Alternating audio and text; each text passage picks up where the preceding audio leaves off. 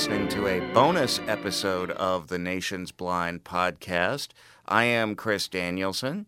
And I'm Melissa Riccobono. How are you? I am doing great. How are you? Well, you know, I'm a little tired today, to be honest. Uh, last night, September 18th, uh, which was last night. Now, it won't be last night to those that are listening. Sure, sure. you know, but it, last night for us uh, was September 18th, and there was a big event, National Federation of the Blind Night at Orioles Park at Camden Yards. And it was a great event, super fun. We'll talk a little bit about some details of that. But I'm a bit tired because I got home late. yeah, I, I did too. But you know, it was so worth it. So, those of you who follow the NFB regularly know that we have been working with the Baltimore Orioles, and the Baltimore Orioles helped us celebrate our 40th anniversary of having our headquarters here in Baltimore. And uh, among other things, they wore jerseys with, uh, I guess, what we'll call visual braille on them. We also had alphabet cards that we handed out to the fans that were co-branded with the NFB and the Orioles, and it, it was a it was a spectacular night. And we're recording this after that night, and uh, the day after on September nineteenth, as Melissa just said, and I know that you and I were both so excited to do this podcast because of the opportunity that we have today. Yes, we have the opportunity to sit down with Jim Hunter, who is one of the play by play voices of the Baltimore Orioles. And, uh, I'll let the interview speak for itself. I'll, I'll, you know, in my in the interview, I tell a little story about myself personally and why this is so important to me. But it was very wonderful to be able to sit down with somebody who is a play by play announcer for a professional sports team and is just a super all around wonderful really nice guy. Um, but before we get to the interview, let me just say a couple of things really quickly. Uh, three things, actually. First of all, it was so cool to be at the game. The hot dog vendor actually took the alphabet card and put the word Braille on a hot dog in mustard. Oh and I thought gosh! that was the coolest thing ever. That is amazing. I just thought it was not my hot dog, but I heard about it and I just thought that was the neatest thing ever and and was was so cool. So that was the first thing. Second thing that stood out with to me uh, about last night was that President Riccobono was able to throw out the first pitch and it was just wonderful exposure for the National Federation of the Blind. Our one minute message was broadcast all around the Orioles Stadium. People understood who we are. You know, we always say we're the best kept secret in Baltimore, and we, not because we want to be, but just because it's how it is. And I just thought, what a fantastic way to bring so much awareness to so many people who maybe don't know a blind person but might know somebody who just doesn't see that well. Exactly. And I, I just it was amazing and the pitch I mean a little bit of personal info I can give. You know, President Riccobono did not take this lightly, okay? He didn't just decide, I'm going to go out here and I'm just going to throw this pitch and, Oh, you know, no, whatever happens. in, in typical President Riccobono fashion, he was practicing. He had a pitch count that he threw every day. There were staff members here from the National Federation of the Blind that helped him, and it all paid off because he was able to hit the glove. And it was just, it was a really a- amazing moment. Um, and I just something really very cool that he had an opportunity to do. And he got a, his own Braille jersey, which is just fantastic. He, he he did, and that was a surprise. That was not That was. something that we knew going in. The Orioles had said that they were going to have some surprises uh, for us, and I had the privilege to be with President Riccobono uh, because he was doing pregame interviews and stuff like that, and he got the jersey, and it was great. It has the number 40 on it to celebrate our 40th anniversary, and his name, and Orioles and NFB, and it was just a fantastic moment, and the pitch was fantastic. Everybody was uh, was very impressed, and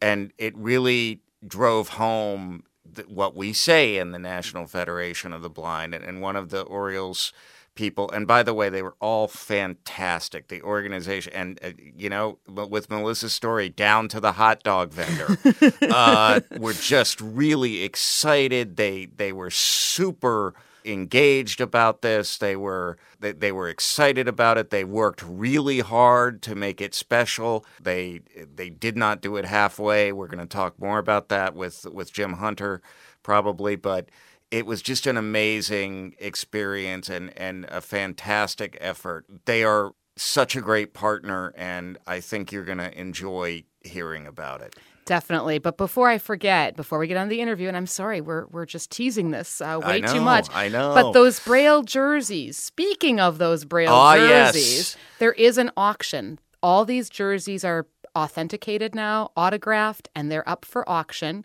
And Chris, you have the website, I think, over there, right? Yes, it is Orioles.com slash auctions. One of the reasons that we've worked to get this podcast out quickly is we wanted to tell you about that because if you would like to get a shot at one of these jerseys, you have until September 25th at 10 p.m. Eastern to get one of these jerseys. And I know for one of the players, Adam Jones, who's one of our stars, the prices are already the bids are already going up pretty high. So uh, They are. They are. But you know, you should you should check it out if you're interested in it. And the bonuses, all proceeds benefit Braille programs of the National Federation of the Blind. So, Absolutely. fantastic. absolutely another another fantastic partnership piece from the Orioles. And I should say too, I know I know we keep rattling on here, but uh, the Orioles approached us to to create an authentic experience for for blind fans. They are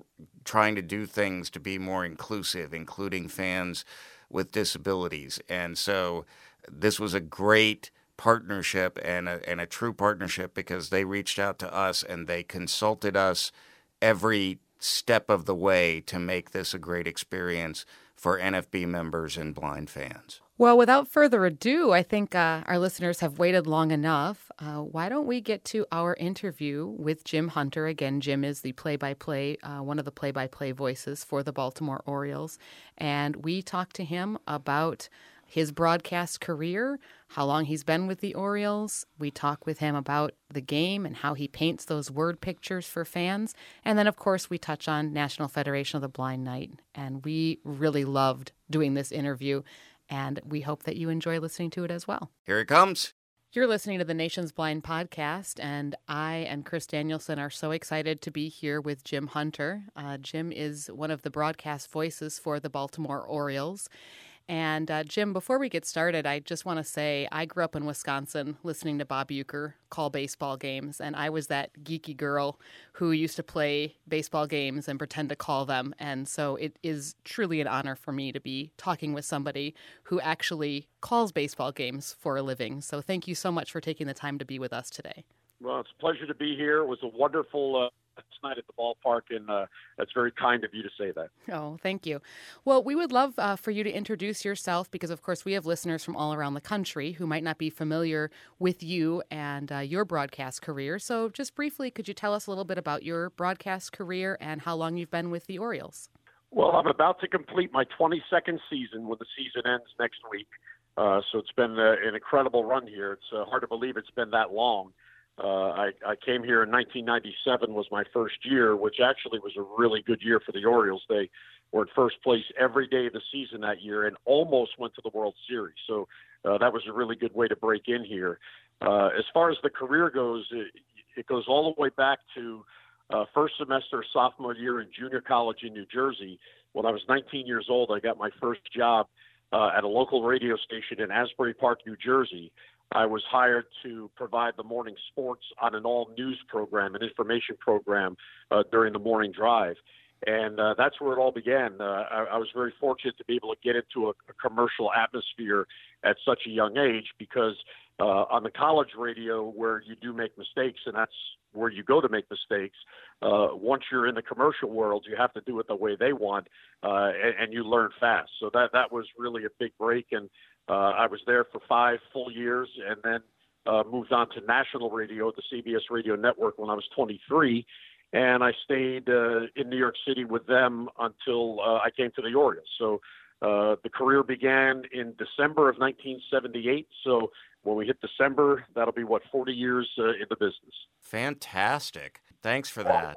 This is Chris Danielson, and let me uh, continue. You now do play by play and color for the Orioles on radio and television. I think our listeners will particularly be interested in the radio side. So I was wondering I know that each game is different, obviously, because that's the way sports and baseball work, but how do you prepare, if you do? Uh, is there anything you do to prepare for each game broadcast? uh, oh, oh, yeah, absolutely. I, I would say even before I get to the stadium, I've probably done about two hours of prep work. And my routine is because I'm a night person. When I come home from the game tonight, for instance, I will immediately begin work on my scorecard for the next broadcast. I have a system that I use to keep track of the Orioles player trends, and I have a, a file in my computer, an Excel file on every player that the Orioles have. And uh, it, it's been a challenge in September because they have so many more players called up. Uh, but the reason I do that is that when I get to the ballpark, for instance, tonight, uh, I don't know who the nine players are going to be in the starting lineup, but I have something on my scorecard, a note about their current trends. Uh, has this player hitting five in a row? Uh, is somebody one for his last 30?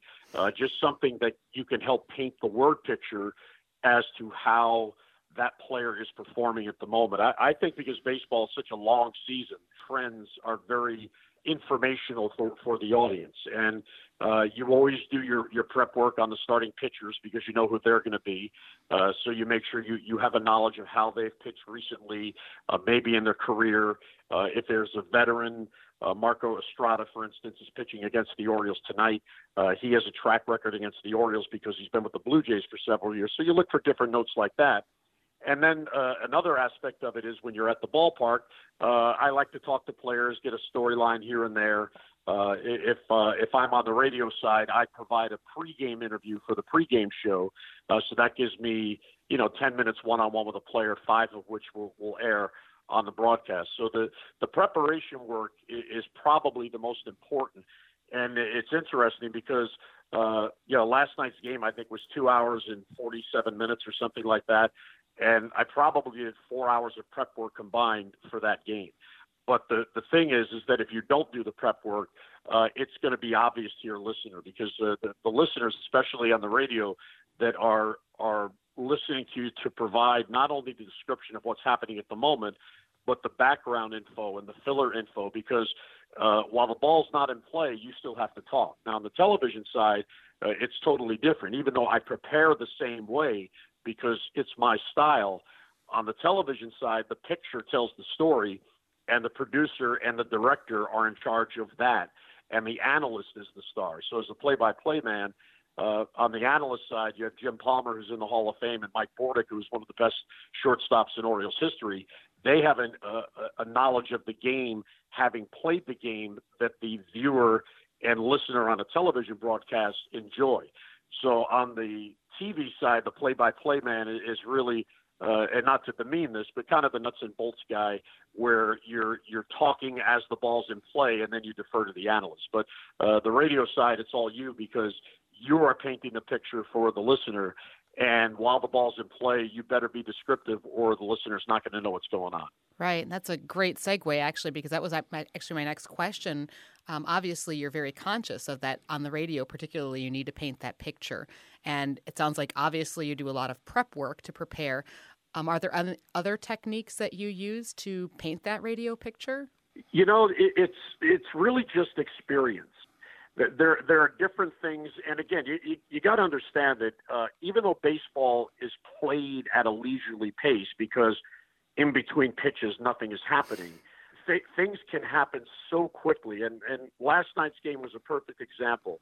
Uh, Chris Davis was on first base, and DJ Stewart, uh, our young outfielder who we just called up, uh, got his first major league hit. And it was a line drive to right field, and Davis tried to get to third, and the right fielder, Grichuk, fired towards third. But for some reason, the shortstop tried to cut the ball off, and it went off his glove and rolled into shallow left field.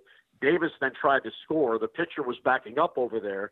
He fired to the plate, but he missed the catcher. It ended up in the camera well by the Orioles dugout. DJ Stewart, who saw the ball was going towards third base to try to get Davis, ran to second. And because he was on second base and hustled, he was allowed to score because the throwing error left the playing field. Now, that's not a play. I don't think I've ever seen that play. But you it was pretty be, incredible. You have to be describing that as it's happening, and it ended up being what they uh, recall, they call it a little league home run because it didn't it didn't it didn't leave the ballpark. But really, the result of it was the Orioles scored two runs because of two throwing errors on the same ball put in play. So so those are the things that are challenging, and you hope that you're following what's going because you know there's some weird plays. We, we had one two nights ago where the Orioles had runners at first and second, and Austin Wynns hit a soft line drive to the shortstop, and the shortstop illegally but alertly pretended to catch the ball and then dropped it so he could get a double play, and they almost got a triple play. And you're just not expecting that to happen because when a line drive is hit at a major league fielder, they usually catch the ball. So you, I was taken aback for a second until I realized what was going on, and then you know you continue describing the play. So th- there are challenges, but the, the the the style that we all have, you know, Joe Angel has his style, I have my style, uh, Gary Thorne, our other play-by-play announcer, has his style, and not one isn't uh, better or more enjoyable to listen than the other, but it, it makes it unique. And I think it makes it interesting because when Joe and I share a radio booth, as we will again tonight, uh, you know, you get me for part of it, you get Joe for part of it, and we hope it enhances the the listener uh, as they're in their car, maybe you know, on a Saturday afternoon, maybe at the beach or in the garage doing some work, and they have the radio on. It, it's there, it's in the background, and they can follow what's going on. So th- again, another great segue because you talk about enhancing the experience, and I have found as I've been listening to Orioles broadcasts over the years, because the, the Orioles are the first major league team that I've really been able to, to fully support. I never lived in a region that had one. I find that I learn so much about the game from listening to you and Joe, and not only what you say in the play by play, but the color commentary and the conversations that you have. Do you make a conscious effort to try and educate listeners about what's going on? Uh, I, I, would say yes, because, you know, for instance, uh, Jimmy Yacabonis, who's a rookie, is pitching for the Orioles tonight. And Jimmy has options, which means he can be sent to the minor leagues. Now he's here to stay because with September call-ups, the minor league seasons are over. So any minor leaguer that was called up is going to be with the Orioles for the remainder of the year. But Jimmy has been on what they call the shuttle, and he's been sent to the minor leagues seven times, and he's been called up to the major leagues seven different times. Now, I don't know where that ranks versus other players and other organizations, but we have a statistical service, Stats Inc., and I emailed them this morning. When I noticed that, I was like, that seems like a lot. I wonder where this ranks. Now, I could be totally wrong. There might be a player out there who's been up and down 10 times and Jimmy doesn't come close, but unless I ask, I won't know. Now, in contrast, if it comes back that that is as many as any other player in baseball, I'll be able to talk about that tonight. The challenges of a player who goes back to AAA, back on the buses, riding the buses from city to city, versus coming to the major leagues, flying on chartered planes to the next destination. Uh, how is he being used in the minor leagues versus how is he being used in the major leagues? So, so there are things like that that you can, and I don't look at it as educating uh, a listener. I, I look at it as enhancing the listeners enjoying what you're talking about. So there are different things like that. You know, the, the you you try. Uh, one of the things that I've always tried to be is curious. Uh, I, I I have found over the years that if you're curious, you won't get lazy, and you'll go that extra effort to try to find out if what your storyline is actually is a fact. And when I'm on the television side, graphics on TV are are really a big part of a baseball telecast, and you try to come up with different angles that visually for the viewer uh, it'll jump off the, the TV. Now, for your audience, obviously that doesn't happen, but we I take what I might give my producer Dawn on the television side to the radio side when I'm on radio and I verbalize it. So you're getting on the radio side, you're getting the same story. It's just presented in a different way. So uh, along the lines of that, again, I don't think it's educating. I, I think it's uh, more uh, hey, fan, here's what's going on with this. I hope you find this fascinating because I do. Well, and I understand that and I and appreciate it. I just uh, maybe it's just because I was pretty ignorant about baseball when I first started following, but I I have learned uh, a lot, and so I appreciate that piece. And I just wanted to follow up quickly. This has been a rough season uh, for the Orioles, and then that's an understatement. Really? Most is, losses in a season in franchise history. You're, you're calling that rough? yeah, yeah, I know. Huge understatement on my part. Obviously, the fans are going to be the fans, and there are fair weather fans, and there are people that are going to follow no matter what. But but how do you deal with that as a broadcaster? Well, I, I think you know, with the advent of social media where you can hide behind a handle, uh, mm. you're going to see the negative out there. But uh, what I tend to do is I just tend to ignore it. You know, my wife sees more of it than I do because, uh, you know, she, she looks around at different sites and things jump out at her. And, you know, occasionally she'll tell me what's going on. Uh, uh, but but you just ignore it because you know people have forums and they're bold when you don't know who they are and they don't have to look you in the mm-hmm. face. But I, I think as as club announcers and we are part of the organization, you, you have to look at the big picture. And it was a very difficult decision, but it was the right decision, in my opinion, when the Orioles decided we're not going anywhere. We're going to make these trades. We're going to try to get back as much inventory as we can. And then we're going to begin a rebuild because it isn't working. And there is a fine line with organizations where is your window still a viable window where you have a chance to contend? Now, in spring training, I thought that was the case. Uh, I never saw this coming because you had a veteran lineup with track records, proven track records. They signed a couple of veteran pitchers to enhance what they already had. Uh-huh. You're hoping Kevin Gausman got better. You're hoping Dylan Bundy got better. And we didn't see this coming. But the truth of the matter is, in July, with Manny Machado and Jonathan Schoop and Kevin Gausman and Brad Brach, they were still in last place so it wasn't working. So what you do as an organization, and and this is what fans don't like to hear about, but it is a business, and you have to look forward. So mm-hmm. they traded their assets. They got 15 players back in the trades. Now, not all of those 15 players are going to work out, but you you have inventory. And one of the things uh, I've learned along the years being with a major league team is uh, there is strength in numbers. Andy MacPhail, who used to run the team, said if you want to develop 10 pitchers, you better have 30 to choose from. Mm-hmm. So, so that gives you an idea of how the depth matters. And now going into the off season, this will be a very important off season because now what trades do they make? Uh, you know, you mm-hmm. look at what mm-hmm. Tampa Bay did. They they went out and got a lot of younger major league ready players that maybe were blocked in other organizations at their position. So we have no idea what this roster is going to look like once we get to Sarasota in spring training. But yeah, it's been a tough season. But what we try to do is, and and this is the good thing about baseball is once the game starts, you can let the game and the enjoyment of watching the game come back. Absolutely. Uh, you know, la- last night was a, a big disappointment because we had a horrible seventh inning, four unearned runs, and they lost six to four, and it ended up being the the, the loss that gave them the franchise record for most losses in a season in history.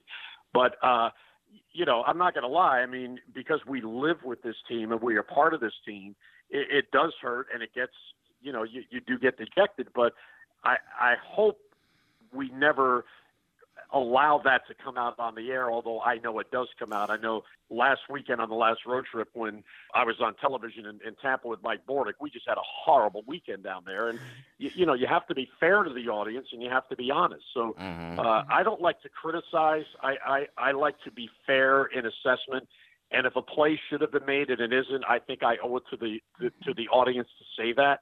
Uh, last night, a double play wasn't turned, which would have ended that seventh inning, and uh, the Blue Jays wouldn't have scored, and the Orioles likely would have gone on the win. You have to talk about that because it's what you're seeing. Mm-hmm. So uh, I, I know it's a tough year. It's you know the storylines uh, get challenging. You're you're looking for positives, and when you've lost 108 games, there aren't a lot of positives but you hope you stumble on some storylines like Jonathan Villar, who came here from Milwaukee in the Schoop trade. He's having a really good second half because he's happy to be here because he's playing every day and he's excited as a young veteran. And I think he's about 27 years old to be excited for this rebuild. So you, you look for storylines.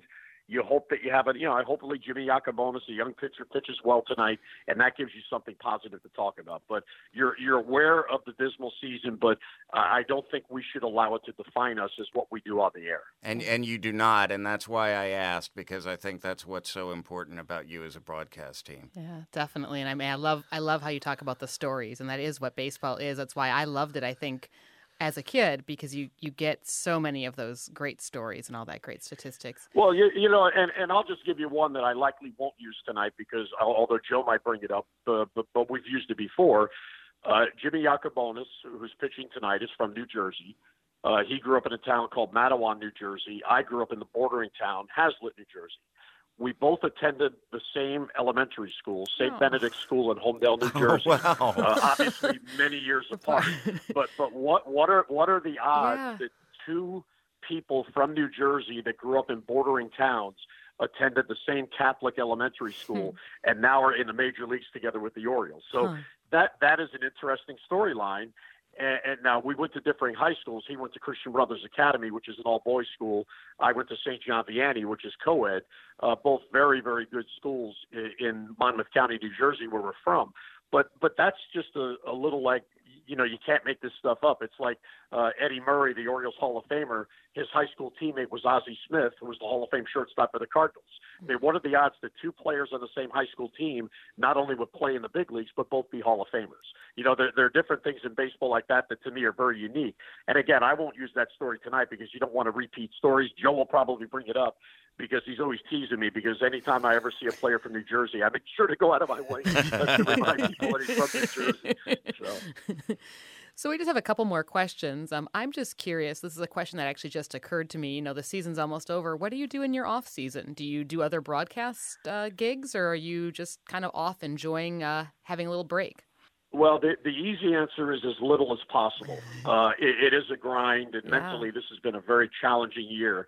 Uh, uh, we will bring back uh, the off-season radio show, which we do once a week for an hour uh, to keep uh, the Orioles uh, in the news, if you will. Uh, you know, bringing the, the audience up uh, to what uh, moves have been made and things like that. We call that's the hot stove show uh, that will begin probably in early December. But I, I, I used to do some college basketball on television. I, I, I may do a game or two this off season, but to be honest with you, at this stage of my career, being a baseball announcer and how long the season is, I mean, uh, we've been at this since late February right. because spring training was early this year.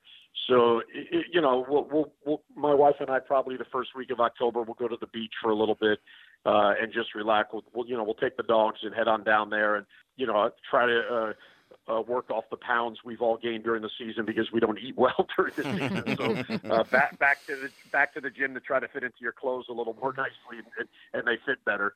So it, and then you you know you once you get through uh, Christmas and you know uh, family with Christmas and you know going to mass and all that.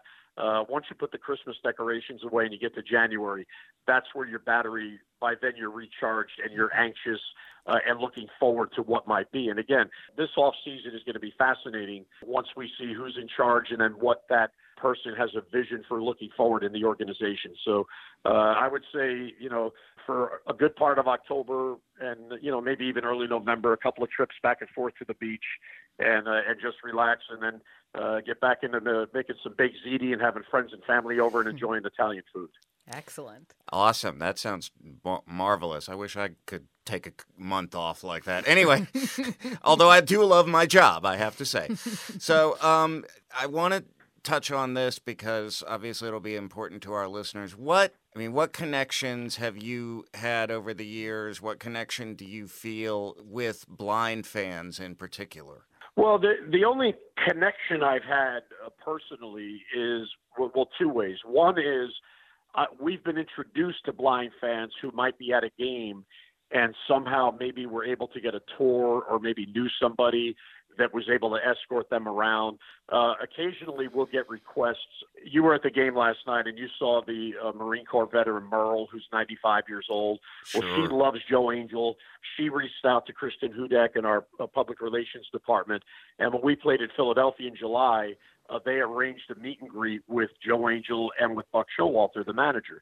So occasionally that happens. And the other way we, we have contact with the blind community is occasionally I will get a letter and uh, unfortunately, the the mail for me at the ballpark sometimes I get it five months after it arrived, but I do eventually get it, uh, and I hope fans don't think I'm ignoring them. It's just that I, I literally just got it. But uh, the fans tell us how much they appreciate the fact that they can't see, but by listening to us, they do see what's going on by listening. And that's very humbling because the, as a broadcaster, you want to be well received. I, I realize everybody's not going to like me. I'm sure there's a big segment of population out there, uh, and I know for a fact because I've, I've been ripped on social media enough that there uh, are enough people out there that, that don't particularly like my style or like me, and you know that's fine. I'm still going to show up tonight to, to my job and, and go from there.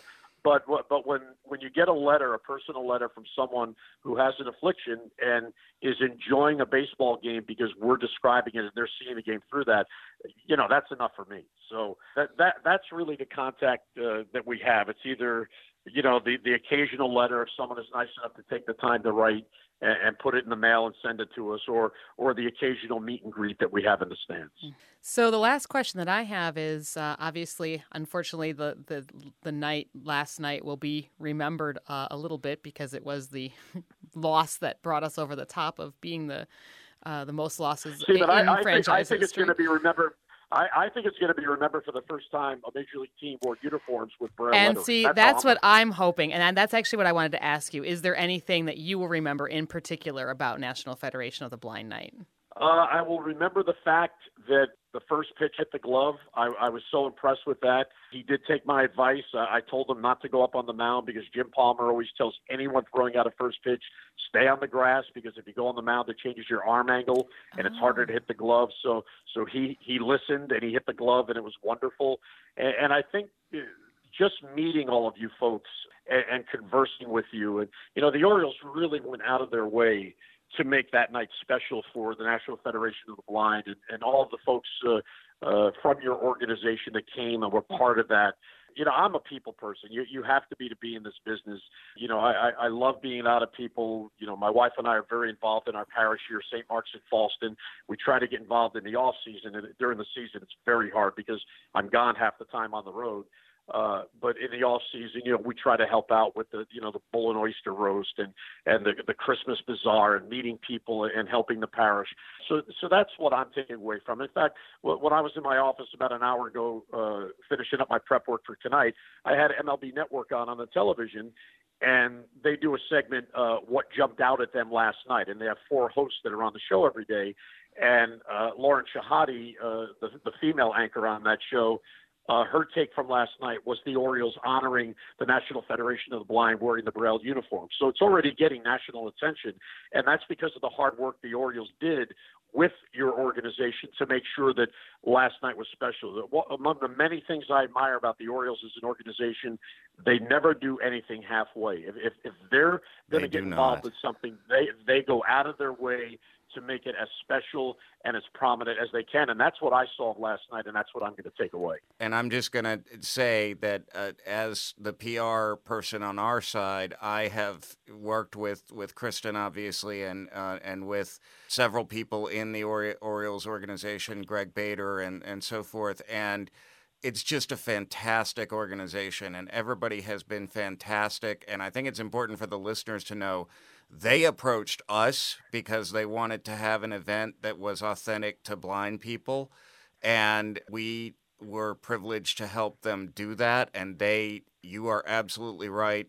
They did not do it halfway. And it was a really special night for all of us. And we really appreciate them being such a great partner to the National Federation of the Blind. So, yeah, I was just going to say that the, the reason why I know this was important to you and important to the team to make sure this is my fifth interview, the fourth I've done, and I did one. this is just since yesterday, so I, I didn't know it was this popular. well, we really appreciate you taking time out of your schedule uh, to sit down with us and to be a part of the Nation's Blind podcast. Thank you so much for your time, and thank you for what you well, do. It's a pleasure. Well, and and thank you very much. It, it was a wonderful night, and, and I hope uh, the auction brings you guys a lot of money. Oh, thank you so much. Thank you, Jim. And you're listening to the Nation's Blind podcast.